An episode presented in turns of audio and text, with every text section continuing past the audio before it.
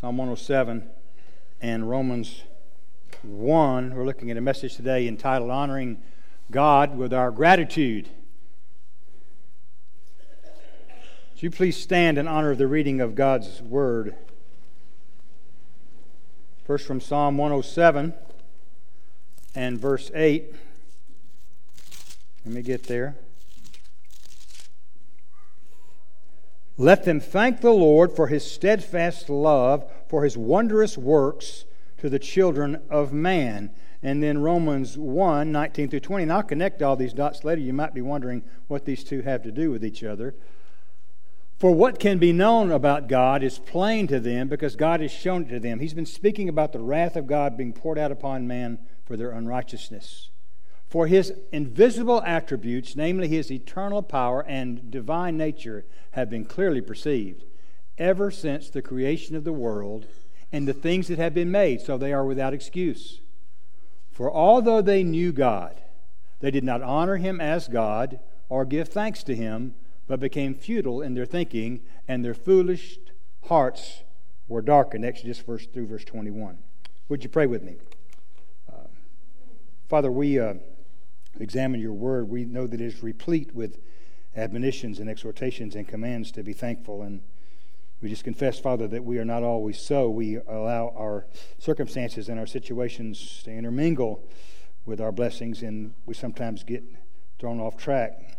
I pray, Father, you'd help us today to focus on all that is ours in your Son, Christ Jesus. In his name we pray. Amen. Please be seated.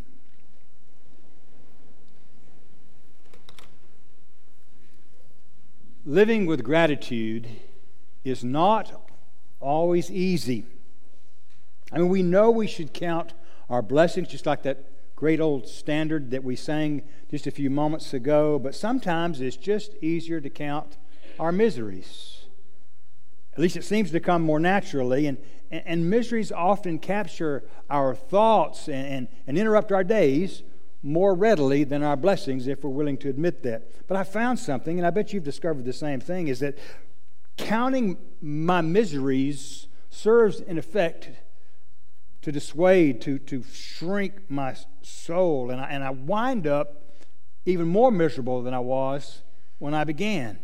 And, and I get it, counting our blessings can be tedious at first a bit and maybe it's arduous, and it's an act of, we, we do it out of obedience but rather than an overflow of joy, that's what we ought to be counting our blessings out of. But, but, but in the end, it opens up space in our heart.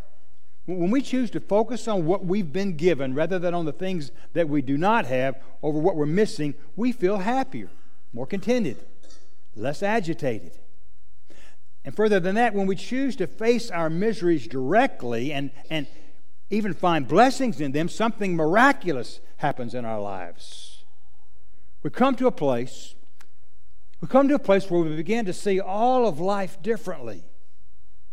We, we see our circumstances, as it were, through a, a lens of faith, and we're able to declare, even with confidence, that even in the worst of circumstances, even on the worst of days, God is still good.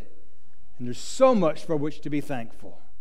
I say God is good, I want you to say all the time. God is good all the time, so, as always, I want to see what God's Word has to say to us about Thanksgiving. So, we're going to take a little tour. And As we do, we're going to see that the Bible repeatedly stresses the importance of thanksgiving. Starting in Psalm 50, verse 14 offer to God a sacrifice of thanksgiving. Staying in the Psalms, that same psalm we read earlier, a little bit later in that. Let them thank the Lord for his steadfast love and for his wondrous works to the children of man. And let them offer sacrifices of thanksgiving and tell of his deeds in songs of joy. From Psalm 92, verse 1 It is good to give thanks to the Lord and to sing praises to your name, O Most High. And then Paul in Ephesians chapter 5, verse 20 giving thanks always and for everything to God the Father in the name of our Lord Jesus Christ Paul again in Colossians 3, verse 17, and whatever you do in word or deed, do all in the name of the Lord Jesus Christ, giving thanks to God the Father through him. And in Hebrews 13, 15, through him, that is God, let us continually offer up a sacrifice of praise to God. That is the fruit of lips that give thanks to his name. Beloved, our speech, our songs, our prayers ought to be filled with thanksgiving. Our Lord Savior, Jesus, knew the importance of giving thanks. In Matthew chapter 11, verse 25, he said, I thank you, Father, Lord of heaven and earth, that you have hidden these things from the wise and understanding and revealed them to little men. And then in John chapter 6, verse 11, before feeding the 5,000, Jesus says, Jesus took the loaves, and when he given thanks, he distributed them to those who were seated. Just before raising Lazarus from the dead, Jesus lifted up his eyes and said, Father, I thank you that you always hear me. Revelation chapter 7, verse 11 tells us that the angels give thanks.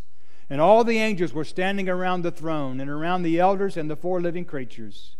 And they fell on their faces before the throne and worshiped God, saying, Amen.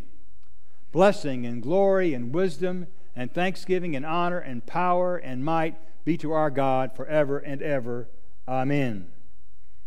Now, in addition to those positive examples, the Bible teaches us that failing to give thanks is a characterization of the wicked. One indictment of unbelievers is found in the text we read earlier. Even though they knew God, Romans 121, even though they knew God, they did not honor him as God or give him thanks.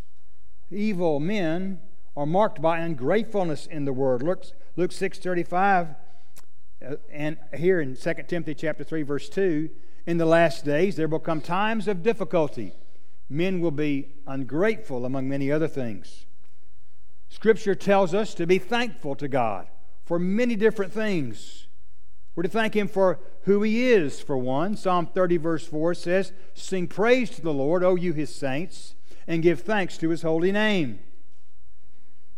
We should thank Him also for His nearness. We give thanks to you, O God. We give thanks for your name is near. Paul gave thanks to God for his salvation and for, for using him to serve him. He says, I thank him who has given me strength, Christ Jesus our Lord, because he judged me faithful, appointing me to his service, though I was formerly was a blasphemer, persecutor, and insolent opponent. But I received mercy because I had acted ignorantly in unbelief. Paul also gave thanks for the spiritual growth of other folks. He said, We ought to always give thanks to God for you, 2 Thessalonians 1 3. Brothers, as is right, because your faith is growing abundantly, and the love of everyone for one another is increasing. But that could always be said of us, RBC. Even mundane things like food call for giving thanks. That's the context of 1 Timothy chapter 4, verse 3. For everything created by God is good and nothing is to be rejected if it's received with thanksgiving, he writes. Perhaps 1 Thessalonians 5:18 sums it all up quite succinctly. In everything give thanks, for this is God's will for you in Christ Jesus. But what makes us most thankful, beloved? Is it not the work of Christ? Paul exclaims, Thanks be to God for his indescribable gift. I want to say to you that our faith in God blossoms when we recognize Him as the source of fundamental blessings in our life, like breath and sustenance and shelter and peace and fulfillment and others that you can think of. Let me say that again. Our faith in God blossoms when we recognize Him as the source of fundamental blessings like life and breath and, and sustenance and shelter and peace and fulfillment. And that's because sustaining faith, persevering faith, has its roots in thankfulness. And more than that, I suggest to you that only when a person outside of Christ is willing to acknowledge, yes, there's a God, and I've received so much from Him I probably owe him more than passive acknowledgement. Perhaps I should turn and consider whether I ought to be reconciled to this God who, who gave me life, who gives me strength, who made me. Only then will he or she be ready for saving faith.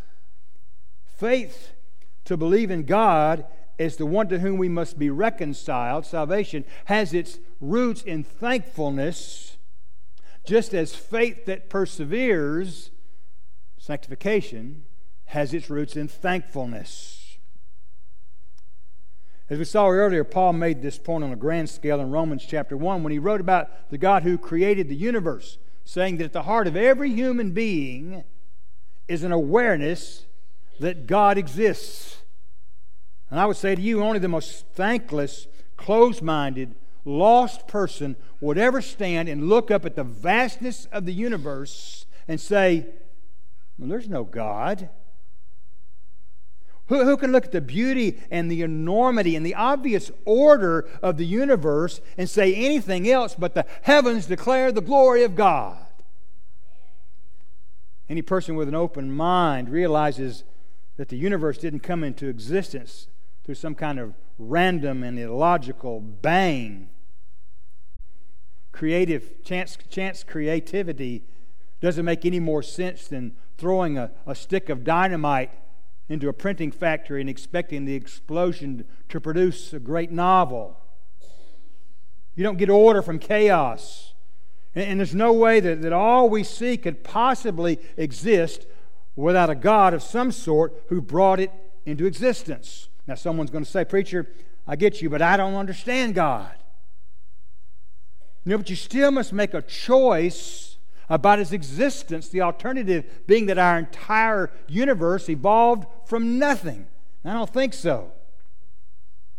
Now, the amazing thing, beloved, is that our capacity to make the right choice about the existence of God hinges on the level of thankfulness in our own heart. As Paul argued, for although they knew God, even though there was something deep within them that said, yeah, I know there's a God. You know, I, I, there's a God. There's a God. They did not honor him as God or give thanks to him. At the root of mankind's rejection of God is a resolute unwillingness to be thankful. But they became futile in their thinking, and their foolish hearts were darkened. And after that, things got really bad. If you read on in chapter 1. The point is that all of the good things that God wants to bring into our life are rooted in thankfulness. Researchers have realized for some time now that an attitude of gratitude directed toward God is a powerful source of, of health and physical well being. Lowers stress, lowers blood pressure, speeds recovery from surgery. A recent study suggests that less alcohol and drug abuse, less criminal behavior, fewer divorces, and higher marital satisfaction a life is filled with regular thankfulness to God. And then there's this those who regularly attend worship services, you've heard this before, have a lower mortality rate than those who do not. This word gratitude is defined in the Oxford Dictionary this way to show that a kindness received is valued.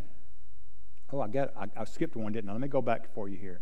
There it is. To show that a kindness received is valued. Genuine gratitude requires that we get past obligation and we somehow show how much we deeply value, how much we deeply appreciate the value of what we've received.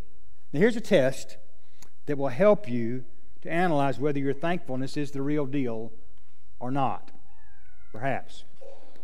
I want you to think back to earlier this morning. Think back to when you were, you were getting ready to come to church. Now, then, as you parked your car, as you got out and you walked into the building, as you passed through the lobby, picked up a bulletin, and, and sat down in your small group here in the sanctuary, truthfully, let me ask you, what was at the center of your heart? What was at the center of your heart? Did any of these thoughts about to follow here enter your mind? Well, I wonder what I'm going to get out of this today. Am I going to be encouraged? I wonder if I'm going to like the pastor's message today. I wonder if he's going to be able to keep my attention and make me smile, make me feel good about myself. I wonder what we're singing today. Will I be glad I came? But if that kind of thinking predominated your thought pattern, if that was present as you prepared yourself for worship, it reveals something. It reveals a self centeredness, a thankless theology that serves to promote stifling, promotes complaining, and, and stifles gratitude. The truth is, if we never received another thing from God, not, another thing for the rest of our lives, we could still fill every single day with gratitude, genuine gratitude. Thank you, God, for this new day. Thank you, God, that I have the opportunity to serve you today. Thank you for breath that I can use to praise you. Thank you for my health. Lord, thank you for my strength. But somehow we, we so often shift our focus away from all that we have and instead focus on that which we do not have. And that's where complaining and negativity comes in. We begin to minimize the blessings that we've received from God, all that comes with the hope of the gospel, and we begin to magnify instead every difficulty, every real or perceived need, every disappointment. Looking at Psalm 107, we see that verse is actually repeated four times in that psalm. God exhorts us over and over again to put off complaining and to put on genuine thankfulness. I think the New, King, the New King James Version renders it best. Oh, that men would give thanks to the Lord for his wonderful works to the children of men. When we get covered up by the circumstances of life and, and slip into whining and complaining and negativity, thinking about this verse right here, it ought to cut us right to the heart. As I thought about this verse myself with the celebration of Thanksgiving Day coming up this Thursday, I thought about three specific points when it comes to living a life rooted in thanksgiving. And the first is this Thankfulness is a personal choice. Thankfulness is a choice that we make. It is just as real as any other decision that we make. The psalmist wrote, Let men, or oh, that men would give thanks to the Lord. By men, of course, he means men and women here, mankind. Just notice the verse simply says, Let them give thanks to the Lord. So implicit here is that we can give thanks, as in we have the ability to give thanks, if only we would. The text doesn't say if man could give thanks, like we may or may not have the ability to do so. The ball is not, beloved, in God's court, it's in our court. We are not free to say things like, It's your fault, God. I, I would give thanks if I could. If you hadn't made me so negative, if you hadn't made me so selfish, but I am, so I can't, but I would if I could, but you didn't, so I can't, so. No, the text is indicating that we have the choice. It's our decision whether to give thanks or to withhold thanks. And what a critical, life changing, joy producing, happiness inducing choice it really is. You can choose your attitude of gratitude as much as you can choose what you're going to have for lunch today or what you're going to wear to school or to work tomorrow. Twelve and a half years. That's how long it's been since 60 tornadoes ripped through the state of Alabama. April the 27th, 2011, a day I will certainly never forget. The numerous and violent tornadoes left a, a wake that literally you have, would have had to see to believe. 240 people dead, 37 of those within 30 miles of Boaz, where we were living and serving. More than 2,200 people injured, and nearly 14,000 homes destroyed or left uninhabitable. The total economic impact was somewhere north of $6 billion. Now, in Boaz, we were largely spared. There were no deaths. There were no seriously injured. There were some homes damaged, some trees down, some vehicles that were destroyed. We, we largely, though, escaped the wrath of the storms that surrounded us and affected so many in our state. In the aftermath of this tragedy, God had the full and undivided attention of all of us. Because we begin to recognize in a fresh way, in a new way, how often we take for granted the simple things of life. How, how the stark reminder was given to us that, that we, all we know and all we love can be gone just like that. When I think about those to whom we were able to, to minister, again, many of them who've lost everything, their homes and everything in them destroyed, just gone, scattered across the landscape and so many lost loved ones by the sheer force of these winds. As we delivered meals one day soon after the storms, we, we drove by two different funeral homes that were both conducting funeral services for multiple family members. You really have to see that level of destruction to recognize, to understand how catastrophic it is. Well, you talk about putting a sobering stop to complaining and a marvelous magnification of genuine thankfulness. All, all that devastation, all that loss served as a powerful reminder of just how much we have to be thankful for. And, and listen, we saw this. We saw genuine thankfulness um, among many of the victims of those devastating storms, even as they picked up what remained of their belongings and said their final goodbyes to friends and family. They said things like, Did the sun come up this morning? Praise be to God. Do you have another day to live for the glory of God? Thank you, Father. Do you have a roof over your head? Thank you, Jesus. Are your loved ones safe and secure? Thank you, Father. There's plenty to focus on for Thanksgiving. And you say, well, yeah, but there's still plenty to focus on and complain about too, Pastor. Exactly. It's your choice. Here's a second lesson from Psalm 107 Thankfulness is a reality based choice. Now, I'm not talking about looking at life through rose colored glasses. I'm not talking about some kind of pie in the sky theology here. I'm asking you to engage your mind and to literally ask Do I really have a lot for which to be thankful? And the answer ought to be clearly yes. The classic book by Daniel Defoe, Robinson Crusoe, describes a man who was shipwrecked, spent 27 years on a tropical island, and his story perfectly illustrates that thankfulness is rooted in is a decision, excuse me, rooted in reality. We find our hero, he's cast away on this island all by himself, and I want you to hear this from his journal. I now began to seriously consider my condition and the circumstances I was reduced to. I drew up the state of my affairs in writing to deliver my thoughts from daily poring over them and afflicting my mind.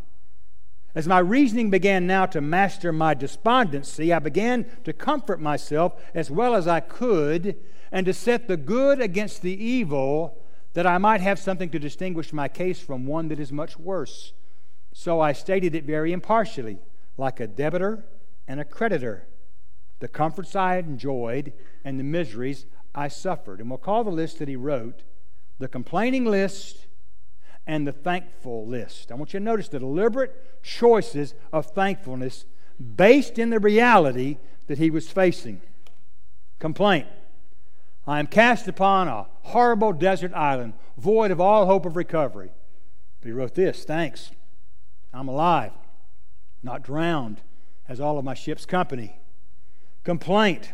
I am singled out and separate, as it were, from all the world to be miserable. Thanks. But I'm singled out too from all the ship's crew to be spared death. God, who miraculously saved me from death, can deliver me from this condition also.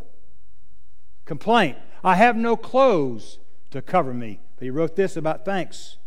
I am without any defense or means to resist any violence or be, uh, excuse me, but I'm in a hot climate where if I had clothes, I could not wear them. Then the next complaint.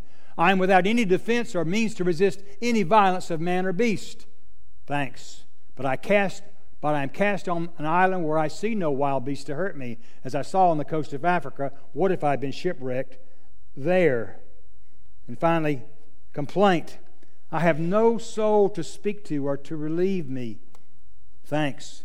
But God wonderfully set the ship in near enough to the shore that I've gotten out so many necessary things as will either supply my wants or enable me to supply myself even as long as I live.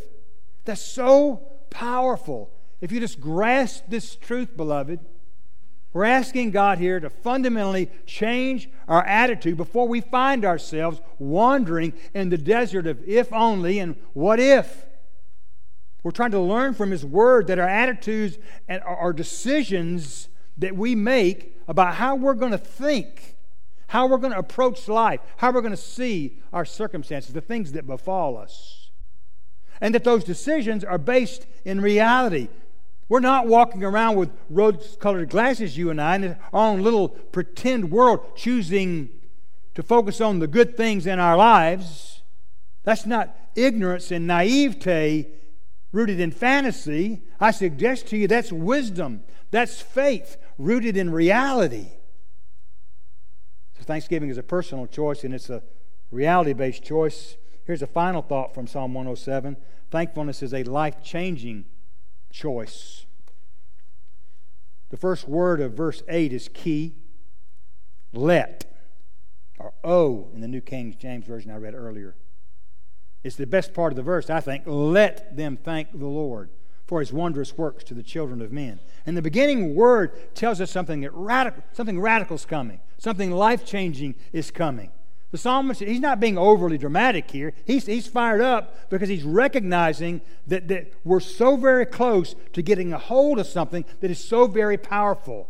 And so he spontaneously says, Oh, let this happen. Oh, that this would be the case. Oh, that men would praise and give thanks to the Lord. There's passion here because the message is important.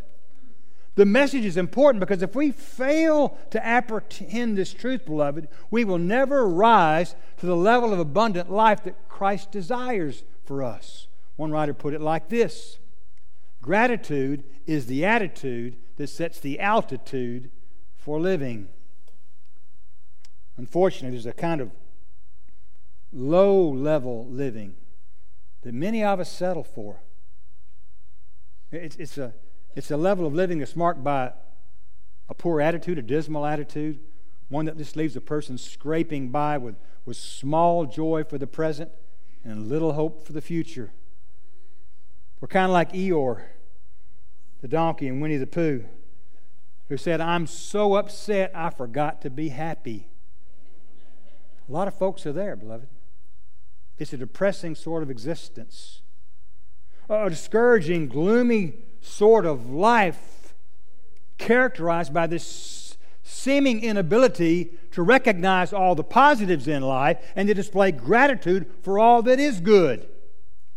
That, that kind of individual is mired in this thankless, complaining, negative sort of existence. And if we're honest, we'd have to admit that we've all spent a few days there, maybe more than a few days. But there's another kind of living a kind of living that's, that's characterized by an attitude that's cheerful, by a disposition that's positive, an outlook that tends not to focus on the disappointments or the present difficulties, but instead looks to the future with a hope rooted in the promises of God. This life rises above discouragement and it refuses to focus on the negative. And if you've ever lived up there, if you're there now, you know that's where we want to live our lives. So, what do we do? How do we live thankful lives instead of complaining lives? How, how, do, how do we live for Him? How shall we please Him? We must be thankful to Him. Beloved, we cannot add to His glory, but we can and we must honor His glory. There is only one righteous destiny for the children of God to live for the praise of His glory, to join our Maker in His manifold purpose to make His power and glory known and loved among the nations. Beloved, we honor His glory by cherishing it and by being thankful. The psalmist writes, He who brings thanksgiving as his sacrifice glorifies God. Gratitude honors God. Say that with me. Gratitude honors God. Gratitude resonates within our hearts, echoing the grace that has filled its emptiness. Gratitude is this, this shameless acceptance of the free gifts of forgiveness and eternal life we've received by faith in Jesus Christ. A passionate declaration flowing from the depths of our being that we cherish above all things that which we could never purchase, that which we could never deserve, that which we could never earn. Gratitude, you see, honors the unfettered grace of God and reflects the humility of a dependent and open, humble heart. This Thursday, Thanksgiving, you're going to sit down at a dinner table and you're going to eat your Thanksgiving meal. I know there are many of us here. You're going to take time, it's probably a tradition in your family to reflect upon all for which we are to be thankful. We'll be grateful in that moment, not grumbling. And we should praise Him. We should thank Him because He has given us so very much. This Thanksgiving, as you sit down with your family, I want you to, to try something. I want you to I want you to do this. I want you to picture Jesus as best you can, also sitting down at his table. I want you to picture him looking down at the earth and visualize him thinking about you and leaning over to his angels and saying, I'm so thankful for Michelle. I'm so thankful for Mark. I'm so thankful for Robin. That Hassan, he pleases me. That Cindy, she brings me great delight. You do realize that's what the Bible says Jesus is saying, right? Luke chapter 12, verse 8 records these words I tell you, my friends, everyone who acknowledges me before men, the Son of Man will also acknowledge before, that is, in the presence of the angels of God. Now, I can't say precisely what that looks like, no one can, but I like to imagine that every time you and I give glory and praise to our Savior through our words and our deeds, every time we bring Him glory, praise His name, truly worship Him boldly and unashamedly for all to see, I like to imagine Jesus leaning over to the angels and pointing to us, acknowledging us to the angels, saying, He delights in us. She delights in us because we belong to Him. Because we worship Him above anything and everything else in this world, because we're obedient to Him and we love Him above all else, and because we put our hope in His unfailing love so much that we can't help but tell others about Him.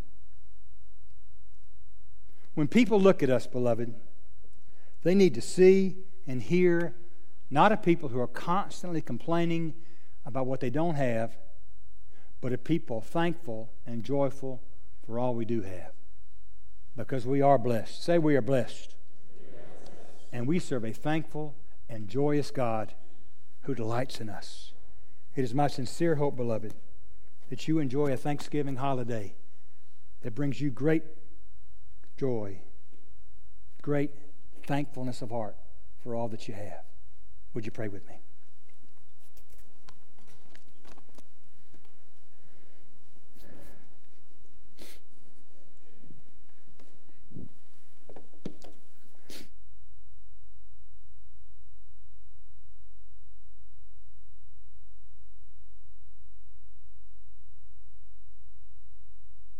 In us, correcting our, our negative thinking, our pessimism. Lord, can we be those whose lives are characterized by gratitude, by genuine thankfulness? And that's what we want, Father. We want, we want the joy that comes from that kind of living, from that kind of perspective. And I pray for all those here who here who are facing dire circumstances, difficult times, that they would not have their vision of you blocked by that circumstance blocked by that situation, but they would see you through their adversity. All of us, Father. May our lives be characterized every day by thankful hearts. I want to pray for those who are here today and, and they've heard this before. They, they've heard the gospel of your Son, Jesus Christ, before, but they have been resistant. They have yet to yield in faith to Him as Lord and Savior of their lives. I pray today that your Spirit is so moved in their heart, they are compelled in this moment by your Spirit to submit, to come and acknowledge Jesus as their Lord and Savior. I pray for those who have not where they ought to be, Father. They, they've, they've, they've moved away from you. Their fault, somebody else's fault, no one's fault. They've just moved away, Father, and they've heard today, what they've heard today has caused them to want to draw closer to you. I pray, Father, they'll rededicate today, perhaps even making that rededication public, or rededicate their life. That we'd all do that, Father, each and every day, desiring to grow closer to you and be more like your Son today than we were yesterday. And finally, Father, I want to pray for those who are searching for church homes. They've, they've, they've been around, they've seen some churches, they've been here before, perhaps, Father, and, and they're waiting for your Spirit to speak to them. I pray that would be, Father, uh, uh, a process that would be clear to them, whether it's this church or any other church, and that they would know, Father, when you're calling them to a specific body. We pray all these things in Jesus' name. Amen.